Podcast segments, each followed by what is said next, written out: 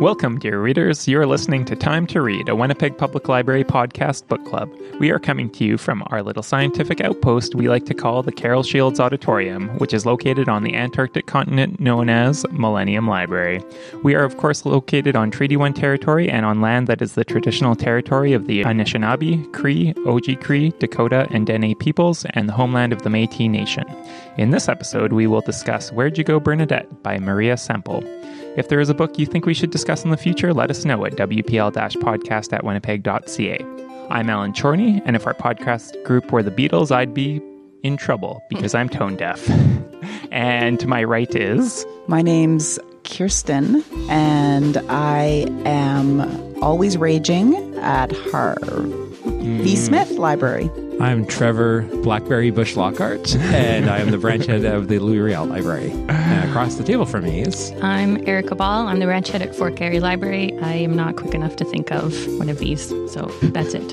Sorry. A good book can carry me away from an ever urgent, ordinary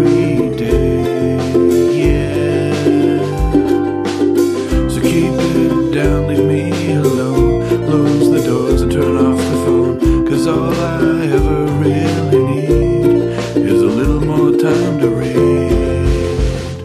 and you, dear readers. We couldn't do this without you. It's your questions and comments that form the heart of our discussions, so make us laugh or make us cry by emailing us at wpl podcast at winnipeg.ca or leave a comment on our website, wpl podcast.winnipeg.ca. Find out if your comments made it on the air by subscribing to Time to Read on iTunes, Google Play, YouTube, or other fine podcasting services. In a moment, Kirsten will start us off by giving us a brief bio of Maria Semple, followed by Erica, who will spoil everything with a brief synopsis. Then it's on to the discussion, which you can get in on by emailing us at wpl podcast at winnipeg.ca or finding us on Facebook. Don't forget to stick around to the end for a special segment, Nerd Words for Word Nerds. Kirsten? Maria Semple is an American novelist and screenwriter. Born in California, but moved to Spain after she was born. But then her father, a screenwriter himself, wrote the pilot of a series called Batman and the family moved back to California. She says her adolescent years were formative for her as a writer. She spent a lot of time alone, which is when she says, your imagination starts to catch fire.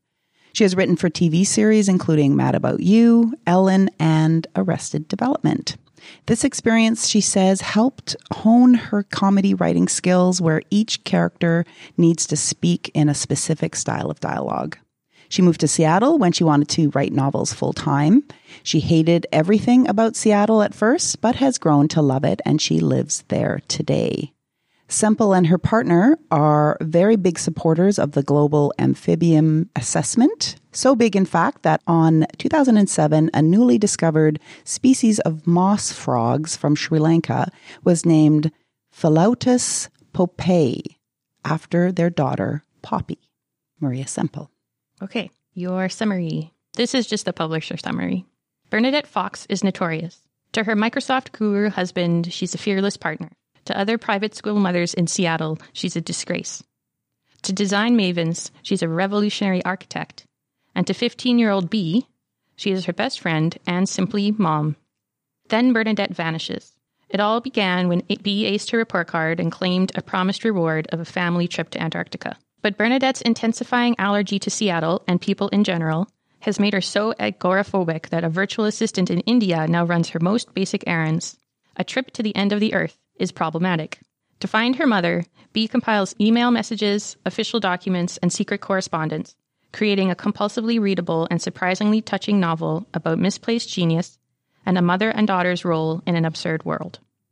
I love that part about the uh, the voices, the different voices for each character. Mm-hmm. Yeah, because I mean, like, it's no surprise that this book was made into a movie.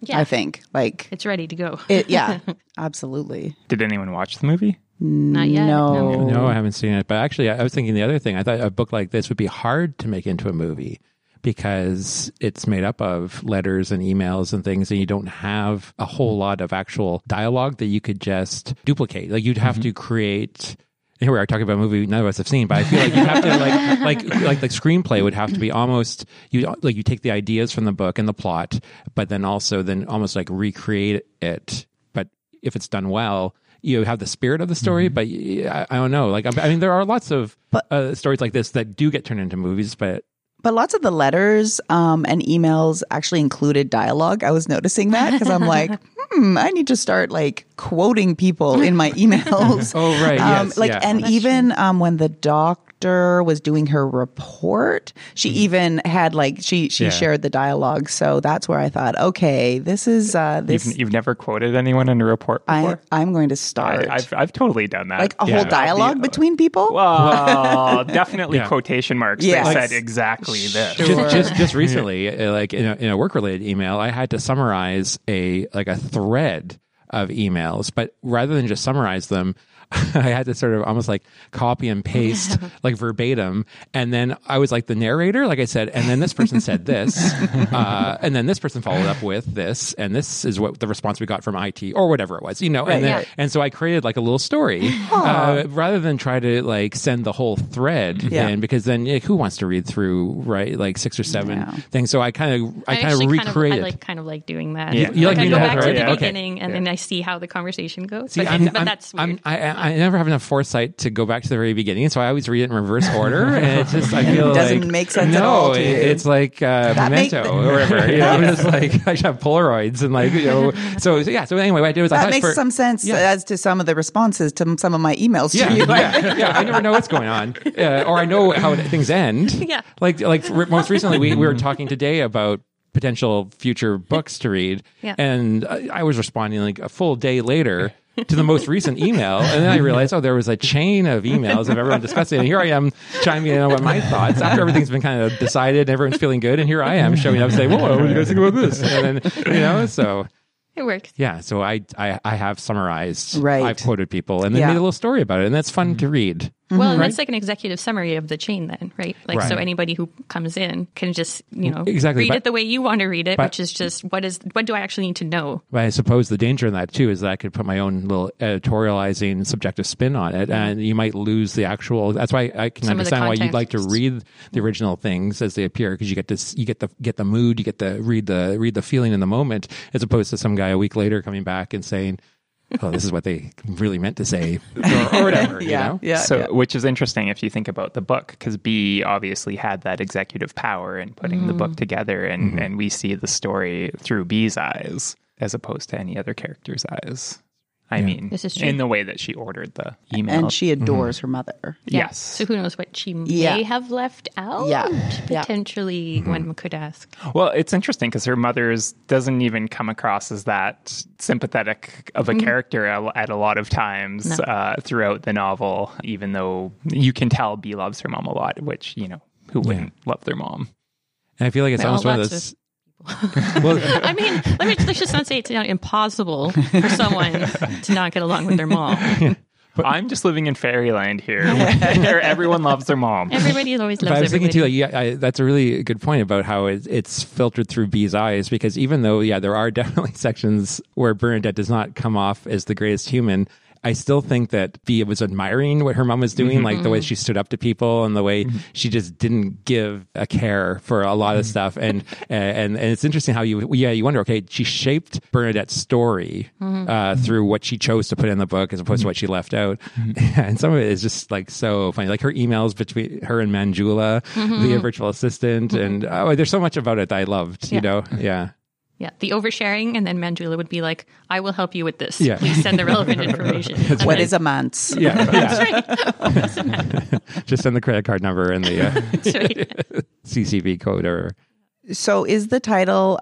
Uh, there's no. I, when I was no creating some, question there's no question mark. So Yeah. when I was creating the the questions on our website, and I had first had set, written, "Where'd you go, Bernadette?" Question mark, and then I'm like, "Oh, there's no question mark." Yeah. There, there's not enough room on the book. Look at that. The type, Wow. typeface goes right across to the end. Where'd you go, ahead. Bernadette? Where'd you? Is it Oh, a I question? Is it a you could- rhetorical question? Is yeah. yeah. Yeah, I could- think yeah. no, it's a Could be question. It's a, is it? No. You, you, so how would you read it then? If it was, if with, do you think that was a conscious choice to not include a question mark? Oh, it had to have been. There's no way a copy editor would have been like, miss that on the title. so it, it like had to be conscious. Hmm. I don't know. I saw a book today that had been the cover had been bound upside down. So you opened up the book and all the content was upside down. So I'm just saying things get happen. missed. But no, I think this was this mm-hmm. was on purpose. Yeah, I think so too. And I think it was more, it was a fait accompli that she, or it was always understood that she was going to go somewhere. She was mm-hmm. going to, and so question isn't really where did you go? It's just like, well, we, yeah, How did you it was get going to there? happen. It was more like, where did you go? Bernadette? Where did you go, Bernadette? Bernadette? Where? But I, you know, I mean, you could also theorize that she had gone missing in a way before she physically disappeared, Mm-hmm, right, from her own life. yeah. Because she ran away from her creativity and her designing and all that stuff, and she just sort of hid out in this crumbling house. Yeah, the- the question could be asked by her former colleagues and uh, architect pals in LA too. Like, where'd you go, Bernadette? You're the next best big thing here, and now what? Seattle? also- you know, like But there's also no answer, Right. Yeah. right? Yeah. Mhm. Like, Yeah. There's no answer. So it's a rhetorical. Yeah. Yeah. Question. But you still put a question mark on a rhetorical question. I guess so. But it makes for a good discussion. maybe maybe she'll write a sequel uh, that's just called Antarctica. Period. Yeah, but then that's a spoiler. Yeah. I mean, what we never see is her, or I don't think, you know, no, do we see her letter, her letter to Bee? Yes. oh, we do. Yeah, that's the At the very end. chapter. Yeah. Yeah. Yeah, which also was like, okay, so you put it all into this one letter and you That's a- have sworn off of emails and all other forms of communication now, except for a letter by post. And you're like, Yeah. okay, I'm going to write all of it in here that I'm safe and I'm going to count on that the nobody thinks I'm postal dead. system to Yeah. deliver this to Bee Right. At school. At school. Yeah. Yeah. but then that creates the drama. I mean, I, you're right. You have But to I mean, suspend like, your. when Bernadette gets Belief. involved in a creative endeavor, she doesn't spend a lot of time on reality No, that's Right. true. and like practical concerns. So Yeah, so even when you said like she sort of went got away from her creativity, I don't think she ever really did. I think Yeah. she's a creative yeah, person in absolutely everything that she does, whether it's like going on that restaurant that turns up at the top there and mm. putting maybe everybody does this, I don't know, putting never the, heard of putting that. the card she, on She explained that, that that was a known thing. Oh, Not that. I've ever I've no- no, seen that before, but you know, we can try that. well, and leaving like rude messages for people too, saying, "What's your problem? This is a child's birthday. What's wrong with you people?" Yeah, Bee always knew that Bernadette would always, always, always have her back. yes, Yeah. That's why I think she loved how kind of wild she was sometimes, um, and was able to to show that realistically. Like she wasn't like hiding anything like that because she was also that way with her in her sort of strong love for for Bee, and Bee knew that. Yeah, and, and, and in return, Bee literally went to the ends of the earth for her, you know, to find her. And I don't know how many people would, you know, go to that effort. But if we want to just get back to a again to a movie none of us have ever seen, what well, I have read a review of the movie, and they said one of its weaknesses is the opening scene. Oh, I read that too. Yeah, is of Bernadette in a kayak or in a canoe in Antarctica, and then the whole thing is kind of told as flashback. So you already kind of know the ending before you. I mean, I kind of knew that she, they would always find her, but Oh, there was a part of me that it's like where did she go? I- Yeah. Is she in Antarctica? like I was actually The feeling like a, a- almost like uh, seasickness when they were on that cruise because I was like my heart was kind of in my chest thinking like how like I was hoping it was you know, like I just you know I, it was not a done deal for me. no, I me. I kind of think it would have been a better book had they not found Bernadette. I I was like I remember being in that emotional state where I was like, oh, maybe they're not going to find her. Oh, what a surprise! Oh, how how are Elgin and Bee going to handle this, and how mm-hmm. are they going to repair their relationship with each other? And I was mm-hmm. like, oh, it kind of doesn't need a ni- nice little bow, and I was kind of disappointed that they they wrapped it up real real nice like that. Although after last That's month's dark taste changeling, there. I, I was yeah, that's right. The changeling. Yeah. no, that would have been a whole other book. I, Like, that would have been a very different book. yeah for sure you need three question marks at the end of that if that's how it ended. Well, I think I would have. Yeah. Well, I I liked it. I think I would have like been singing its praises if that's how it ended. If if Bernadette had never been found. and I would have cried for a week and a half. So I'm glad it ended the way it did. Well, maybe the movie, maybe they'll get to the end and all they find is an overturned canoe. Twist. That's right. Kaya. this is a new So podcast. dark. Movies we haven't seen. but how we think they should be Yeah, filmed. yeah. How we would change things. We should. So speaking of running away. One of the questions we asked is uh, if you could run away from it all, where would you escape to? Dennis said New Zealand, Hmm. which I think is a really wonderful. good, uh, a good choice. It's on my bucket list. Yeah. Never been there. Did we have some people respond? We did. We did. Carrie from uh, Instagram said that she hadn't read the book, but if she would, would escape, she would go fishing and play with some horses or shoot some guns. Smiley face, uh, okay emoji. Whoa. which is which does. is interesting because it's she's not escaping to like a physical place, but she's escaping to activities that she would do. Yeah, and I guess mine would be similar. Mm-hmm. If we can go ahead and jump into ours, yeah, mm-hmm. too. Someplace with a beautiful view, right? some kind of natural view, comfy pillows, blankets, books, good food, coffee anywhere that fulfills those criteria, but, I would be happy to. But in a, in a, perfect situation, would you be there solitary, or would you be there with family, with uh, I would friends? like to be around people that let me read when I wanted to read. Mm, yeah, it's the best of both worlds. yeah. you Sometimes could, you talking, could press a button and some barriers would come down around you. Put a little no. flag up saying. No, it's just when, when you up. when you look back at your book, they leave you alone, mm. and then when you feel like talking, you put your book down. Perfect. Yeah, I have this little image in my mind of a few years ago when I went to Manaki and I stayed in a yurt. Mm. And it was wintertime and it was super, super, super cold, but it was so nice and warm in this yurt. And there's this like huge beanbag chair and I just sat there and read and there's a beautiful view. And I often go back to that in my mm. head when I'm just trying to go back mm. to escape. Yeah. Place. Beautiful. Mm-hmm. It was so nice. But then I also think about places that are actually super far away too, like Morocco or New Zealand. Yeah, yeah. escape, escape. Mm-hmm. Go someplace mm-hmm. really mm-hmm. different. Yeah, yeah. You know, in this day and age, though, it's like it's so much harder to like get a place that truly is remote, right? Even if you went to Morocco, you probably could still get it, you know, Wi-Fi. yeah. I'm just saying that you know, like it's a different kind of thing now. Like escaping, you know, that you're you're more connected than ever yeah. before. Kind yeah. of. Right. It's harder to escape maybe now than say that, you know, even 30 years ago where uh, you could just mm-hmm. go off the grid. Well, you can just go somewhere where you can throw your phone in the ocean. You can always you can throw, always your, throw phone your phone in the ocean. Yeah. I, yeah. You have to get to the or ocean. The yeah, yeah. or the river. Or down a, over a cliff. Or it's more dramatic if you throw it in the actual ocean. Yeah, I, I, I think that would be more fun. Yeah. Until the ocean just like washes it back up to you. We also had a comment from Doyle on Instagram who said that they love this book. They love the writing style and the way it was told through communication.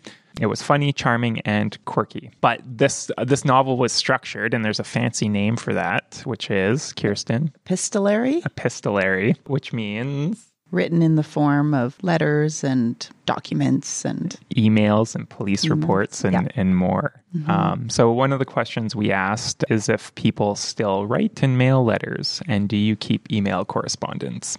I keep most email correspondence. Uh, I feel like we have talked about this before because I remember you saying that you keep all your email correspondence. Yes. Yeah. Yeah sometimes with junk mail I get rid of it, but mostly oh, it's just sometimes, sometimes. you get rid of junk mail. well, only I get rid of more, but it's a pain to go through and like filter out all the junk mail and, and just get rid of it. You have to sure. examine it in case there's something important. Do you? I do. Can't you just delete? Sometimes I wish I could. I mean, luckily there's some things with huge storage capabilities where you're like, I'll just leave it for now. I keep everything emails and letters? Anything personal. Yeah. yeah. Anything that documents my life or friend's life or family member's life or was created by them. Yeah, hmm. I do too. And then part of me is like, maybe I shouldn't. Yeah, maybe not. I mean, it's not for everybody. Marie Kondo would not say that that's necessary, but. Do you guys remember that Baz Luhrmann song, Sunscreen? Sure. Yeah. yeah. Yeah. Yeah. I like it. Isn't his advice to like hold on to love letters? Is that true? I seem to remember that being a line in that song, like "Hold on to old love letters" or something like I've, that. I've had uh, burning parties before, mm. where I've burned letters. That could probably be a very good idea. It was sometimes. very, very, yeah, cathartic. And Have you ever regretted it?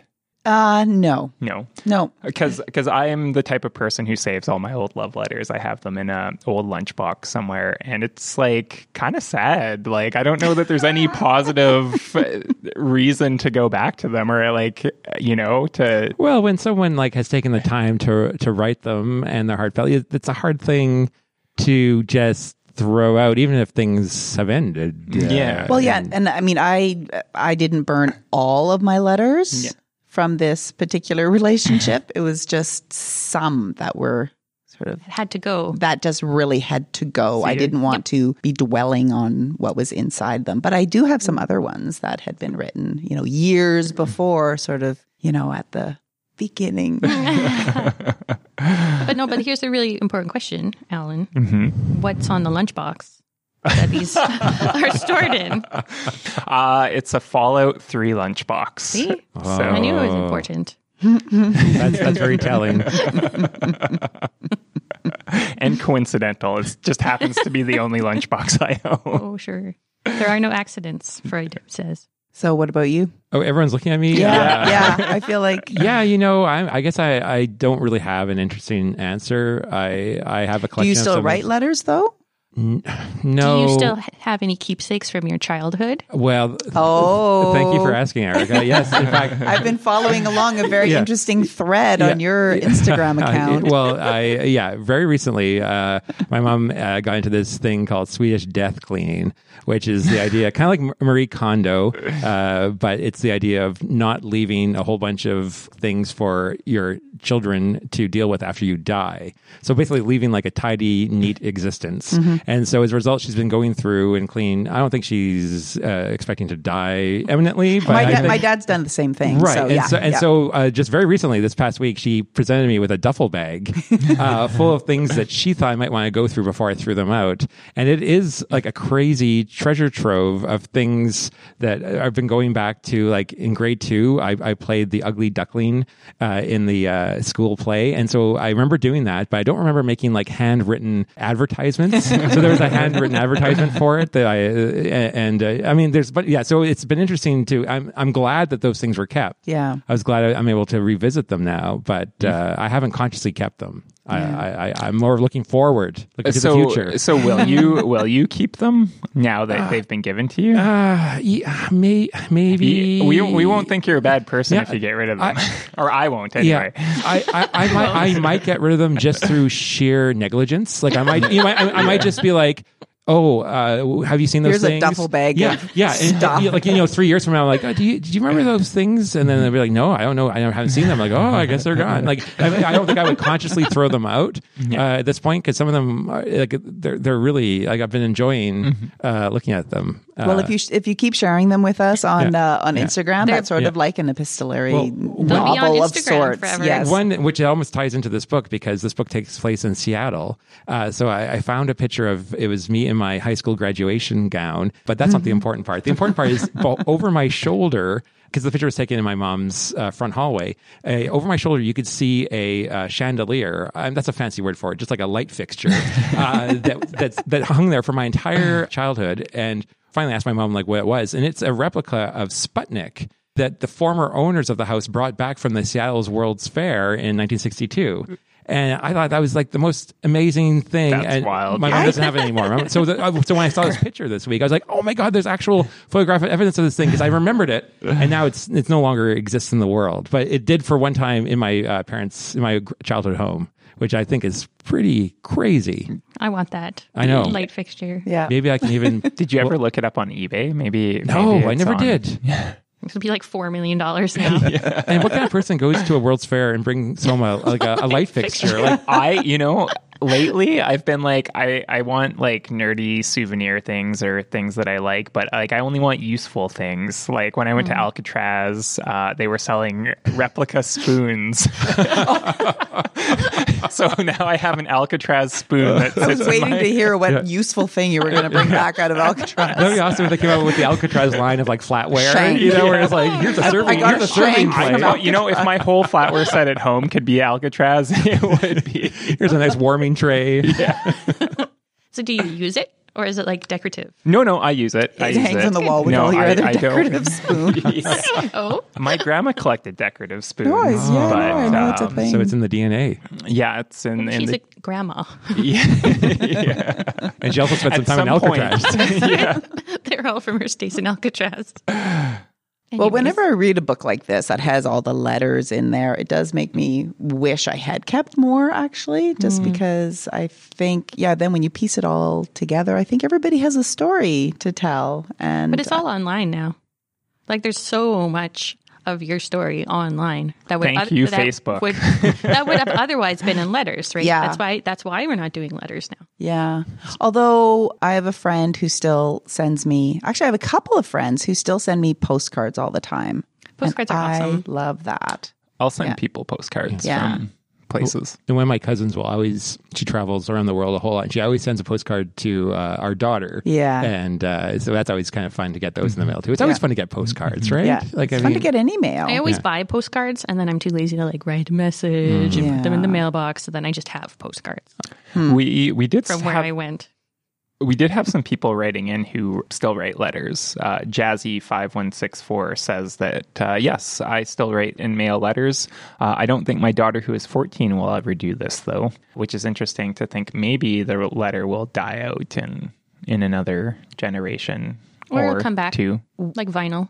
Like vinyl.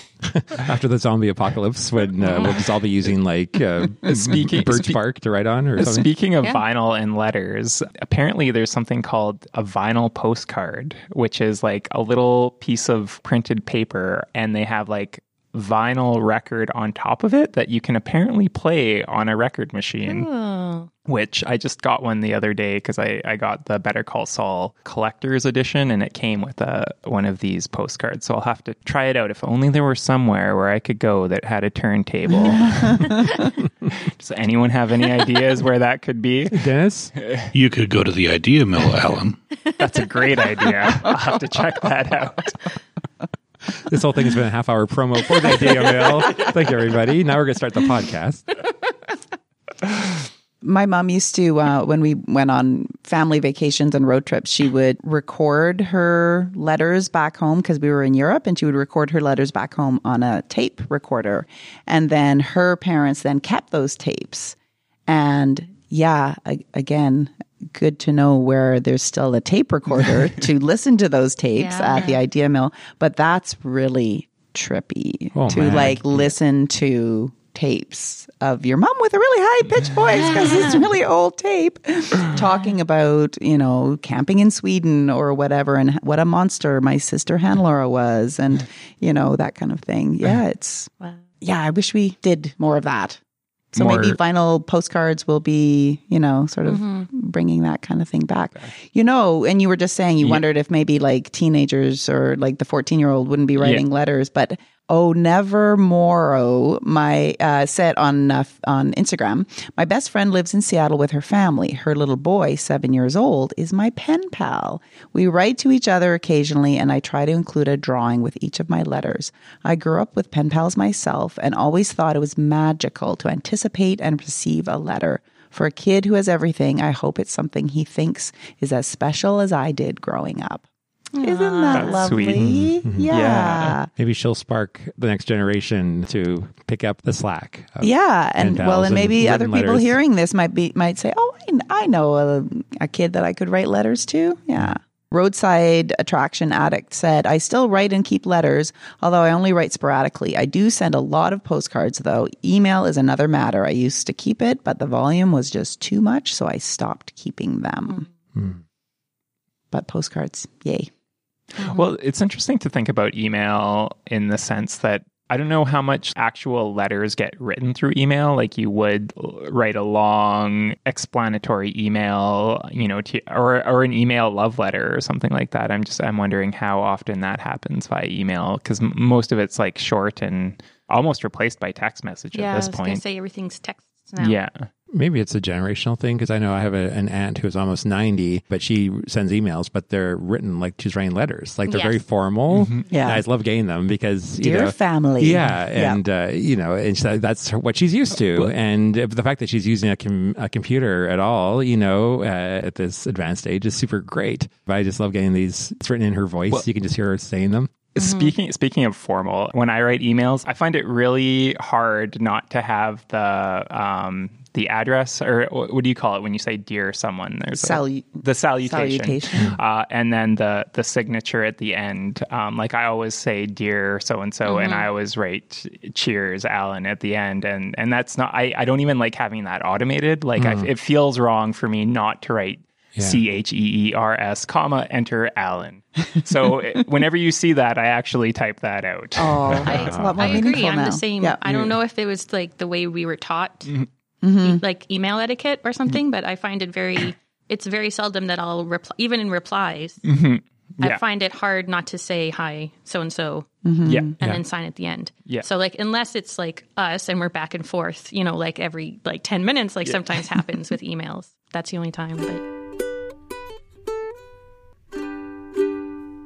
Hey, Alan, Hey, Trevor. are you excited about all this talk about Friends recently? Yeah, for sure. You mean Friends of the Library, right? Oh, no, no. I was thinking about the 25th anniversary of beloved uh, NBC sitcom Friends. Could you be any more excited? I wasn't thinking about that, but nice Chandler voice, though.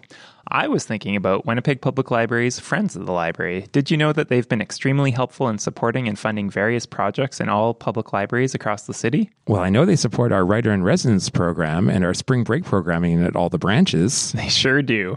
And they were responsible for making sure every branch receives those super cute puppy stools in the children's areas. I didn't know that. Yeah. You know all those cool literacy playgrounds that the branches are getting? Yeah, they're great. Yeah. Well, the Friends helped fund those too, including the one at St. Boniface Library. It's the first one in the city to be in French and English. Bueno. That's Spanish. How can I find out more about these friends of the library? They have a great website at friendswpl.ca where you can learn about all the great things they do for Winnipeg Public Libraries. How do they do it all? Well, one of their main sources of funding is their annual fall book sale. It's coming up on Saturday, October 25th and Sunday, October 26th at Grant Park High School. Two days. And you don't want to miss out. Last year, the Friends raised over $23,000 from the book sale alone. That is way more exciting than the TV show. Friends of the Library, they'll be there for you when the rain starts to pour. You guys want to hear what I thought the saddest part of the book was? yes, Glad they found Bernadette. No, that she was alive and they were all happy at the end. surprisingly not. Uh, I, although that was disappointing. Uh, no, it was the. Uh, do you guys remember the auction item at Galer Street School? Yeah. yeah. I thought you were going to mention that, that was to me. Okay. Yeah. You go. Yeah, You go. You where, go. where yours. it's like uh, they talk about. Um, there was the documents, and it said uh, third grade parent Bernadette Fox will design a treehouse for your child, supply all materials, and build it herself. And I guess the school was doing a fundraising auction, uh, and then they contacted the head of the school, who replied, "According to our records, this auction item received no bids and went unsold," which was just like, oh, Man, they missed out. they they missed out. and it was maybe her way of almost trying to do one small positive step towards Yeah. her creativity. You know, like Yeah. you, you and know, to reach out, right? to reach out exactly, share- and, and that's how and how was it received? and it get was not received. Yeah. because Yeah. these rich. Small-minded. small-minded people probably don't even know who she is, or Well, they Yeah. obviously didn't know No, who she they- was. but yeah, Well, because she wasn't part of the email train, email Yeah. thread, I, I right? love that they were like both taken were off the so email. mad. Like I love that both both Elgie and, Yeah. and Bernadette were like, you know, just take us off this. Yeah. Like, Yeah. it's so so great. Yeah, but it reminded me of um, you guys know the artist Banksy. Mm-hmm. So apparently, one time he like set up shop on the New York street corner and was like selling paintings on the streets and not saying who he was and just like didn't sell any of them. And I guess it made big news because had you bought one, it would be worth like hundreds of thousands of dollars or something like that. So it's it goes to show how when going for items like this, it's the clout of the person context. almost. Yeah, Yeah. the context. Yeah. Um, because that treehouse would have been worth like just Lots like of money. well, and it would have been beautiful. And well, it was and- sourced with local materials. and- Of course. I love that. I love picturing her like eyeglass frame instructions. You're right. Like, all how women sew knitted. all the- yeah, yeah, and that all the uh, contractors sort of sitting there knitting. Love that. I love that too. Yeah. Do you think she would continue to do like to impose that restriction upon herself? Because I always I kind of thought that that was like a one shot thing that that was like the restrictions she placed for that house because that's what she wanted to do at the time. But if she were to do other projects in the future, she would find different constraints. Well, or the Antarctica one is quite similar. In Go that, on. Well, in that, in that, the, the really strong constraints of where things can Oh, come right, from and yes, how it yes. could be built. It Yeah. seems like that's really where her passion is. So mm-hmm. if it's not, you know, specifically X number of miles, it might be everything has to come from here, or everything has to be super light, or like she'll be building for the space station or something like that. But she doesn't go into a space and and dictate what it's supposed to look like. She lets the space talk to her Yeah. and and dictate to her. The, the the function defines the form. Correct. um, can I just take a moment? I really want to do a shout out to Allison, who I just ran into at an event on Sunday. And I had no idea, but she has listened to every single one of our podcasts and she loves it so much. So I wanted to say hi, Allison. Allison. Hi, Allison. Thank you for listening. Thanks so much. and, and before I forget too, I just wanted to add this one thing. Uh, you know, we always love to hear from our our readers. We we get lots of emails, texts, and this is an email we received this month. Let me just read it uh, to you verbatim. Nice day, dear friend. Hope this email find you well. Oh. And then there's sort of like a happy face emoji, but it's two triangles and a little face. This is Mr. Fan from China Ixan Furniture Factory. We are a set of production sales as one of the professional manufacturing dining chair, office chair, bow chair, soft bag chair, and IMUS desk chair. After I viewed your website, I thought you might be interested in our products. Please visit our website. Any question, just feel free to let me know.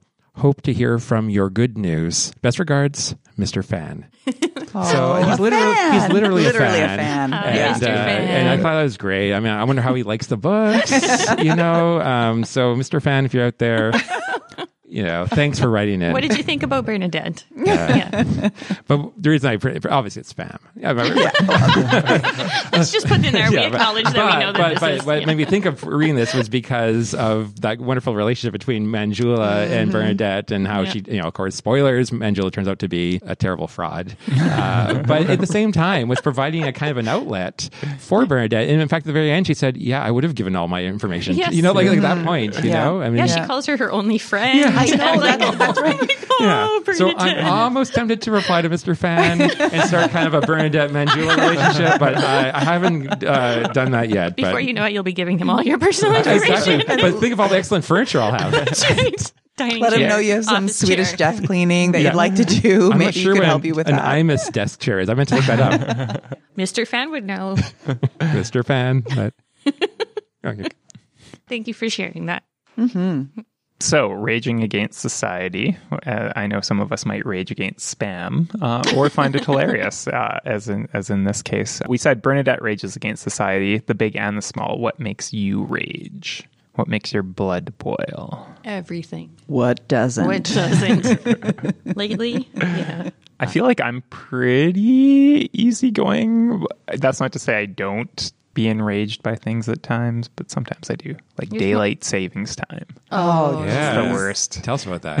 See, I, I, I can't actually rage about that. I can Really? rage about anything, I think- But I not cannot- daylight daylight No. Savings dumb. time. It's so Like, disruptive. it's it's so disruptive, and it's one of those weird things that falls into the things that's like annoying, and we could probably change it, but it would take a lot of logistical work to do it, and no one cares enough to do it, so that it just we're gonna have to suffer with it. Mm-hmm. You're just gonna have to suck I'm it up. Have to suck Yeah. it up or move to Saskatchewan. Saskatchewan, yeah. Actually, what I don't like is when we go off daylight savings time. Mm-hmm. I like the degree of daylight, whatever that we're on now. Yeah. But over the winter, when we go to when we go off daylight savings time and it gets dark so early, that's when I'm like, why are we doing this? Yeah. Yeah. Why are we making it dark at 4 p.m.?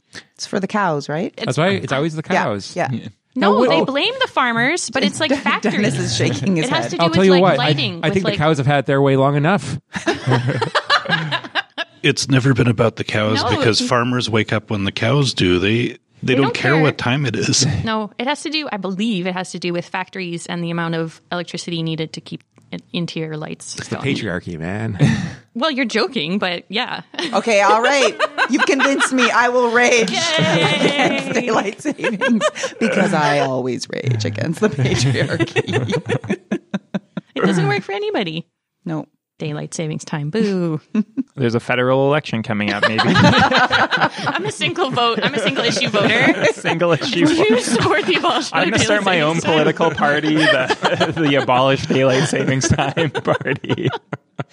I wonder where the major political parties stand on daylight savings time. Now I'm going to have to look it up. Well, when they come knocking on your door. when you want to see like uh, a vis- visible confusion, ask them about their stance on the very controversial They'll just daylight savings time. I, I'm, I'm guessing, unfortunately, it probably falls under provincial jurisdiction because Saskatchewan is is on. Uh, That's is true. not on we missed daylight our savings. chance. Yeah, we missed our chance to to do something next I election. guess so.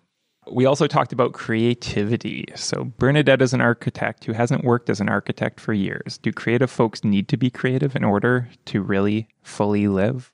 Because didn't they say at some point in the book, if you don't create, Yeah. you will be a menace to, To society. Yeah. Well, I think that's why she's so miserable in Seattle. I don't think it has really anything that much to do with Seattle. I think she's just like, yeah, she's not creating, and so her brain is eating itself. But I don't know if that's just, you know, so called creative people. I think everybody benefits from some sort of creative endeavor, and that could be maybe they like to cook, but I think everybody needs that. Yeah. Do people self-identify as creative folks around this table? Here? Yeah. Probably. I don't know. I would say I would say creative, but in a very broad sense. Like mm-hmm. I'm not creative the way I think Bernadette was creative. Bern. Well, definitely not the way Bernadette was, or even I think where the way Erica is. I think Erica's more creative than I don't know. I think hands-on I think creativity. I don't I don't know what I create, but I think that when I am able to indulge my creative side, I am much happier. Mm-hmm. Well, I think this podcast is a creative endeavor. I'm just going to throw like that it, out that's there. That's true, and I'm And I feel like It's I'm less of a menace to society by being part of it. So really, this podcast is a benefit in a lot of ways. Really, Yes, really, to the right. whole community. Yeah. it's a public service. You're welcome. Do you think of yourself as creative, Trevor? Well, I I'll answer yes as long as there aren't any follow up questions. no, go on. yeah, I mean, yeah, I think I think I'm creative, but I'm not like in the sort of like the conventional creative way. Mm-hmm. Like like I, I can't. I'm not. I'm not an artist in uh, drawing or you know sculpting or. You're a great storyteller. but yeah, well, yeah, I can, I can, I can, you know, come up with stories or uh, you know, Weave a uh, yarn. ri- yeah, I've, you know, I enjoy writing things and whatever. Like, yeah, so there's there's those sides, but whether you call that creative, I mean, I suppose it is, absolutely. but uh, but yeah, I wouldn't be like. I guess creative is different than being an artist. Would you say, or is it just different words for the same thing? I would say Because I don't think I would. I think the Venn diagrams overlap. Yeah. there's some A bit. overlap. I guess I would feel more comfortable saying I'm creative than saying I'm an artist because then for Yeah. sure there'd be no follow up questions because they'd be like, well, what kind of art do you do? I'm like, uh, nothing. you know, I just, As a person who's written a lot of songs, when I was in my most creative period, I did find that when I wrote a song, I felt good and I was good for a while. Mm. And then if I didn't write for a while, I'd, I'd feel more tense and I'd feel a lot of pent up energy that didn't go away until I finished a song. Hmm. yeah, I totally get that. interesting. yeah. Yeah, there's there's that artistic release too. I think when when it comes to creative something is creating something where you're like, "Ha, I've I've got it out of my system. Mm-hmm. It's it's gone," and then you can leave it behind and move on to the to the next thing, which is I think that's why maybe like journaling can be so therapeutic too, because it gives you a chance to get your thoughts physically Out. and onto a piece of paper, and then even if it's just for your own uh, your own reading, not for an audience other than yourself, then it's a way that you kind of feel like I've accomplished this. There it is, it's on the paper, and now let's turn the page, literally turn the page, and move on too. So yeah, I totally agree with that. cool I'm Brenda Scabaris, author of Starland, a book of poems, and you're listening to Time to Read, a Winnipeg Public Library podcast. And speaking of turning the page, I think it's time to segue into our most awkwardly worded segment. Can you tell me a book you would also like? Well segued though. That was good. I really wanted to ask Trevor if he actually journals. So I was like, oh, I want to go into that deeper. but I guess uh, that's a topic for another day. Yeah, stay tuned for a future episode. We're going to read Trevor's journals next month. Till he finds out, and then Dear you'll have to stop. diary, I really dislike my co-hosts on this podcast. Well, I've also um, awkwardly called this, yeah, another book you might like, or the book I was reading alongside and instead of where where'd you go, Bernadette? Wait, did you finish Where'd You Go, Bernadette? I did. I'd read it actually a long, long time ago, Oh, okay. and so I just was like quickly rereading okay, yeah. it, but very, very quick. Yeah, yeah. Kristen read so long ago that her copy has a question mark on it. So my book is Little Fish by Casey Plett which might seem to be a bit of an odd choice. There, these the two books are very, very different. So, Little Fish is a uh, very honest, very real, heartbreaking, riveting story about Wendy, who is a 30 year old trans woman living in Winnipeg. But there's a bit of a mystery in there. She comes across evidence that her late grandfather, a devout Mennonite, might have also been trans himself. So she's trying to uncover this this mystery. And where Seattle figured very prominently in Where'd You Go, Bernadette, Winnipeg is quite a huge character in this book, um, in Little Fish. And instead of the rain and gloom of Seattle, most of the book is set in winter in Winnipeg. So it definitely uh, has that chill, that wintry cold. You can just feel it as you're reading it. So it's a really beautiful, very complex book. I've never read anything quite like it. Um, the characters are really difficult and wonderful all at the same time. There's some really great dialogue and conversation centering around Wendy and her. Um, very close knit group of trans friends, but and also um, Wendy and her Mennonite family. It's a unique voice, like I said. I haven't read anything from this sort of vantage or perspective. And to use a word that I think a number of you hate, I found it unputdownable. um, that is uh, Little Fish by Casey Plett. And did you say Casey Plett is a Winnipeg author? She Or- lives in Windsor now, but Okay. um, uh, she must have lived here though, because She nails the description of. oh of- yeah, all of the descriptions of cousins and Stellas and all these different places. Yeah, Wolseley. Anyway, great book. So a few episodes ago, I took some flack for um, recommending a song instead of a book. So I'm going to continue pushing boundaries with my selection this month. boundaries. Pushing boundaries. You're such a badass. um, so I'm going to recommend You Can Count on Me, which was an original movie released in 2000, but I'm not recommending the movie. Um, although I'm kind of recommending the movie. What I'm really recommending is the screenplay by writer director Kenneth uh, Lonergan, which is available in print at WPL. Uh, so you can't actually check out the movie at WPL, but you can check out the screenplay I'll allow it. yes. Um, and so the interesting thing about screenplays is that they're rarely published for public consumption. Like we don't have like a big screenplay section. Um, and I always kind of wondered why that was. And the answer is stupidly simple. And in the introduction of this copy of the screenplay, basically the screenplay of a finished film will never really be, will never again be brought to life the way the text of a play will be. Um, so that's why they print plays because people will produce them, but they don't really print screenplays because people aren't going to make the film again. Or if they do, they're probably going to do a reboot with a whole new screenplay. So I think it says a lot when a script is available, uh, like this one. And I'm recommending You Can Count on Me based on its themes of family reunions and overcoming family dynamics. Uh, the story revolves around the reunion of an orphaned brother and sister after many years apart. The sister has chosen to stay in the small town they grew up in, while the brother has tried to find his way in the wider world. Uh, and they both struggle to come to terms with the decisions that they've made in life. Super good screenplay and movie. Nice.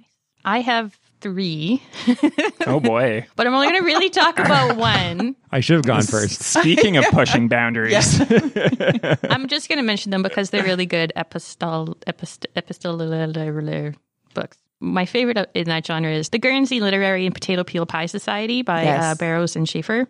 I'm yeah, I'm not going to say any more about that because it's fabulous. um, check it out if you haven't. There's another one by uh, Canadian author Sylvain Neuvel. It's a sci-fi called Sleeping Giants, and there's two follow-up books. That's awesome sci-fi told through documents and interviews and stuff like that.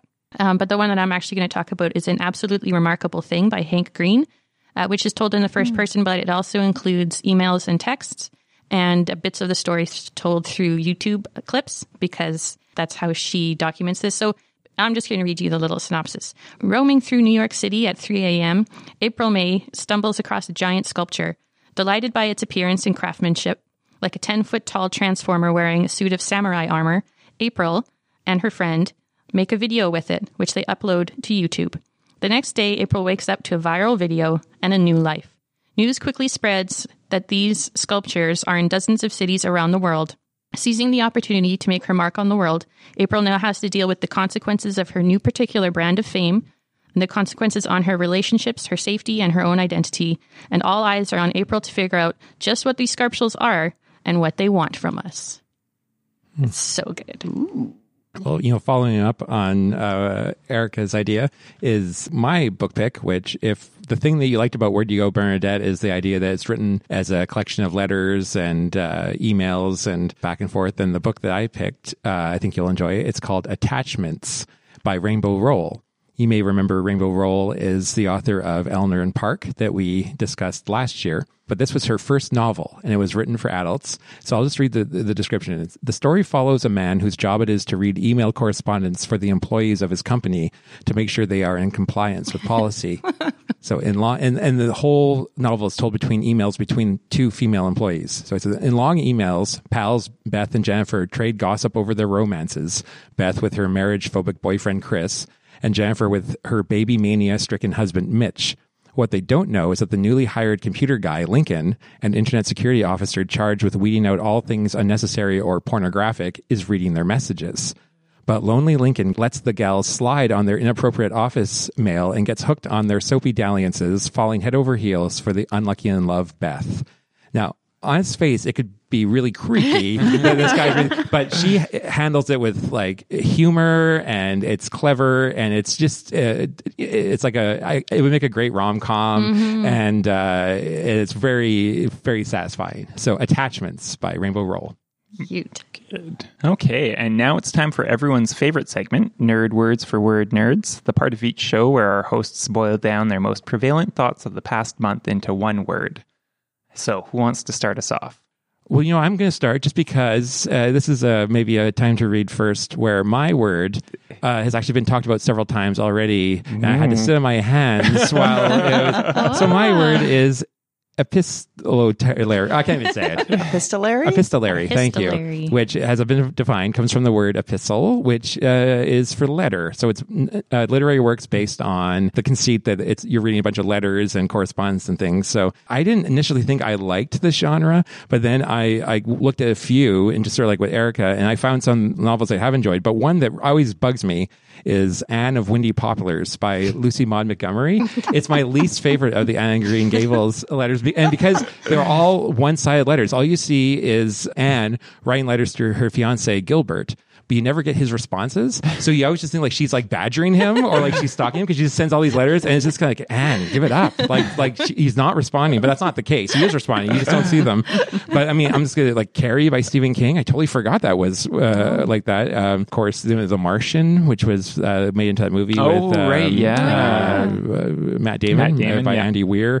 Uh, and one of my favorite ones, uh, Diary of a Wimpy Kid series, which is super funny for adults too. Like I laugh out loud when I read them to my daughter, and sh- and I don't, I, I can hardly get through them. And the last one I thought was kind of cool uh, is that if you think of every Star Trek series, it's also uh, epistolary because they're uh, captain's logs. Uh, so in a That's way, in a meta way, they're all they're all told that way. So epistolary. I can't pronounce it, but I know what it is. And 84 Charing Cross Road, too, I believe. Oh, yeah. It's on my- it's on my list. I And got it's here. a really short book, too, which I also love. It's like Is that 55 Smith? Is the Prestige no, on your list? No. Oh, no. No, is It's that also one? Helen, Uh, it is, but the movie's better. The book kind of. Yeah. Helen Hanff, I oh, think, no, yeah. is He's uh, Scotland Street. 84 Charing Cross Road. Yeah. Helen Hemp, exactly. Very good. You, you get to move to the uh, the lightning round. Uh, and I'll, oh, also, I'll just, I'll just shout out The Woman in White by Wilkie Collins. That's one of my wife's favorite stories. I didn't realize it was epistolary. Interesting. I'm not going to read it, but just wanted to give it a shout out. Um, I'll go next just because my word is relatively uh, regular. It's clever. I think it maybe came out of reading this book as well. Like this book is often described as clever. When I was like, well, that's one of those words. The more you say it, the weirder it's like. Where does clever come from? What's that about? Clever. Um, anyway, it's defined as skillful use of hands or body, uh, like nimble, clever fingers, or be mentally quick and resourceful, like a clever young lawyer, or two, marked by wit or ingenuity, a clever idea, a clever solution, a play's clever dialogue. Interestingly, this is the interesting part about it to me. Uh, the first known use of clever is from 1595, and the, the very first sense is in skillful use of your hands or body. and it comes from the Middle English, perhaps, perhaps originally of Scandinavian origin, for alert and skillful. So I just like we don't usually use it as the physical clever, Yeah. as clever hands. We use it more for our, our brains now. But uh, that was not the original. I like that. Me too. So my nerd word is nonplussed, which Good word. which Bernadette defines in the book, as as you may know, uh, which is a good word and is also a very confusing word, and depending on how you think about language, very often used incorrectly. But what really got me was Bernadette's definition, which was so surprised and embarrassed that one doesn't know how to react, which confused me because I don't generally think of nonplussed as embarrassed. And I'm like, that can't be right. So I looked up some definitions to see. So Merriam Webster says, unsure about what to say, think, or do, perplexed. Dictionary.com says to render utterly perplexed, puzzle completely. Uh, Oxford English Dictionary says to surprise and confuse, to flummox. Flummox, another good Flummox word. is a good one. Yeah. So yeah, so I didn't see any embarrassed in there. So I was like, maybe this is like a big joke because nonplussed also means, according to Webster's, not bothered, surprised, or impressed by something. So basically the opposite of the original definition. And some people argue as to whether or not you can use that as the definition because it's wrong. Um, and Fowler's Concise Modern English Usage says, in a recent development, nonplussed has come to mean unperturbed, the very opposite of the accepted meaning, probably by the association with the prefix non, which implies a negative meaning. So I thought maybe Maria Semple was trying to make a further joke by adding to the confusion by adding embarrassed to the definition. That was until I found the Collins Dictionary, which dive. says you feel confused and unsure how to react as the definition, and synonyms are stunned, confused, and embarrassed. So there are some people out there who consider nonplussed as a synonym for embarrassed. so what does it mean? We don't know. We don't know. I wonder if it's like a regional thing, like different uh, countries might. If you say it, say in England or whatever, maybe it means people generally would know what it meant there versus in uh, North America. I don't know, or Yeah, well, it definitely says in the in the U.S. that it means not bothered or not impressed. That's definitely a U.S. usage. Um, so And maybe other countries know it better. it's you see a similar thing with the word ambivalent, where people use it to mean that they don't care. Mm-hmm. When like ambivalent means you actually care a lot, that you just have com- competing feelings about like it. disinterested, disinterested and uninterested. Like disinterested Yeah. is just like non-biased, but or un- how, how flammable and inflammable mean the same thing. so it's very confusing. Kirsten, do you have a I, word? I can tell that this is uh, Alan's favorite part of the uh, podcast. when he talked about everybody's favorite part of the podcast, this is Alan's. He goes deep, deep, deep. I Look at all the dictionaries. seven dictionaries. Seven. Yes. Um, my word is chapbook. Um, I've been talking a lot about chapbooks this last month or, or so, and lots of people don't know or hadn't heard of it, or and sometimes they're a little embarrassed, like, "What is a chapbook?" So let me tell you, the tradition of chapbooks arose in the 16th century as soon as printed books became affordable and rose to its height during the 17th and 18th century. Um, they're also the term is also used for present day publications, commonly short, inexpensive booklets. It derives from the word meaning a salesman or these peddlers and hawkers who used to sell such books. So they were chapmen who used to sell these books. So the printers would provide the chapbooks to the chapmen on credit who carried them around the country, selling them from door to door, shouting out, if you want to buy, I'm your chap. Um, and what else can I tell you about chapbooks? Chapbook peddlers actually had to be licensed, and in 1696 there were 2,500 of them authorized in England. In France, there were 3,500 of them licensed. Chapbooks were an important medium for the dissemination of popular culture to the common people and uh, valued as a record of popular culture, preserving cultural artifacts that may not survive in other form. They were looked down on by the literary establishment, which called them penny dreadfuls, which is another cool word.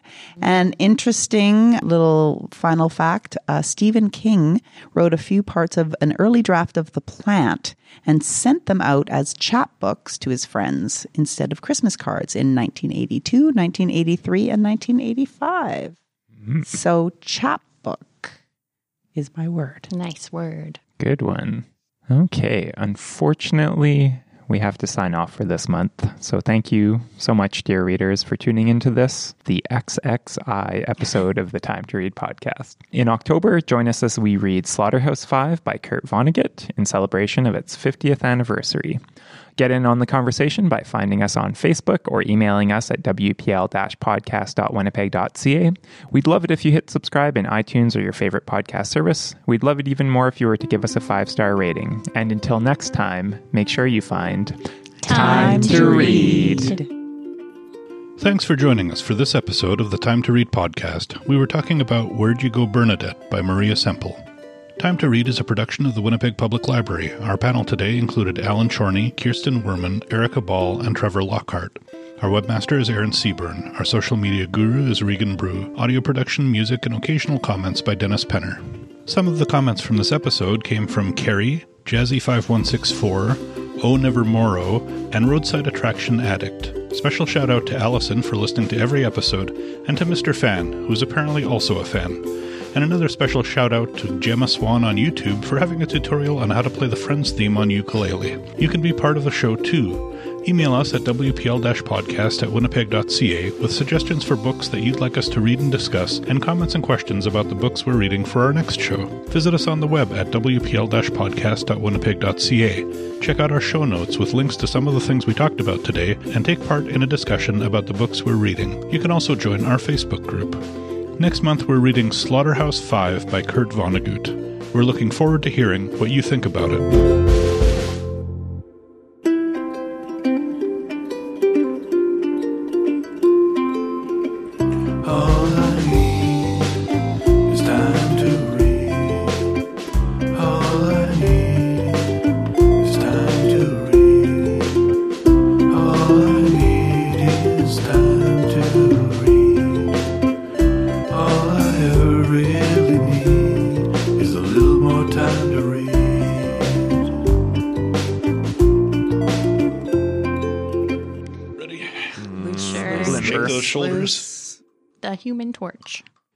Torch, Human Torch, Mr. Human Fantastic, Torch. Mr. Fantastic, Sue Storm, the Invisible Girl, Invisible Woman. to you. or a uh, podcast called Trevor Free Associates. and Trevor just free associates with thoughts in his brain. I would listen to that. I would so listen to that. Especially first thing in the morning. Good morning, everybody. This is what I'm thinking about. I saw this thing on the side of the bus and it Pancakes, Perkins. Why is everything closing? Fake news.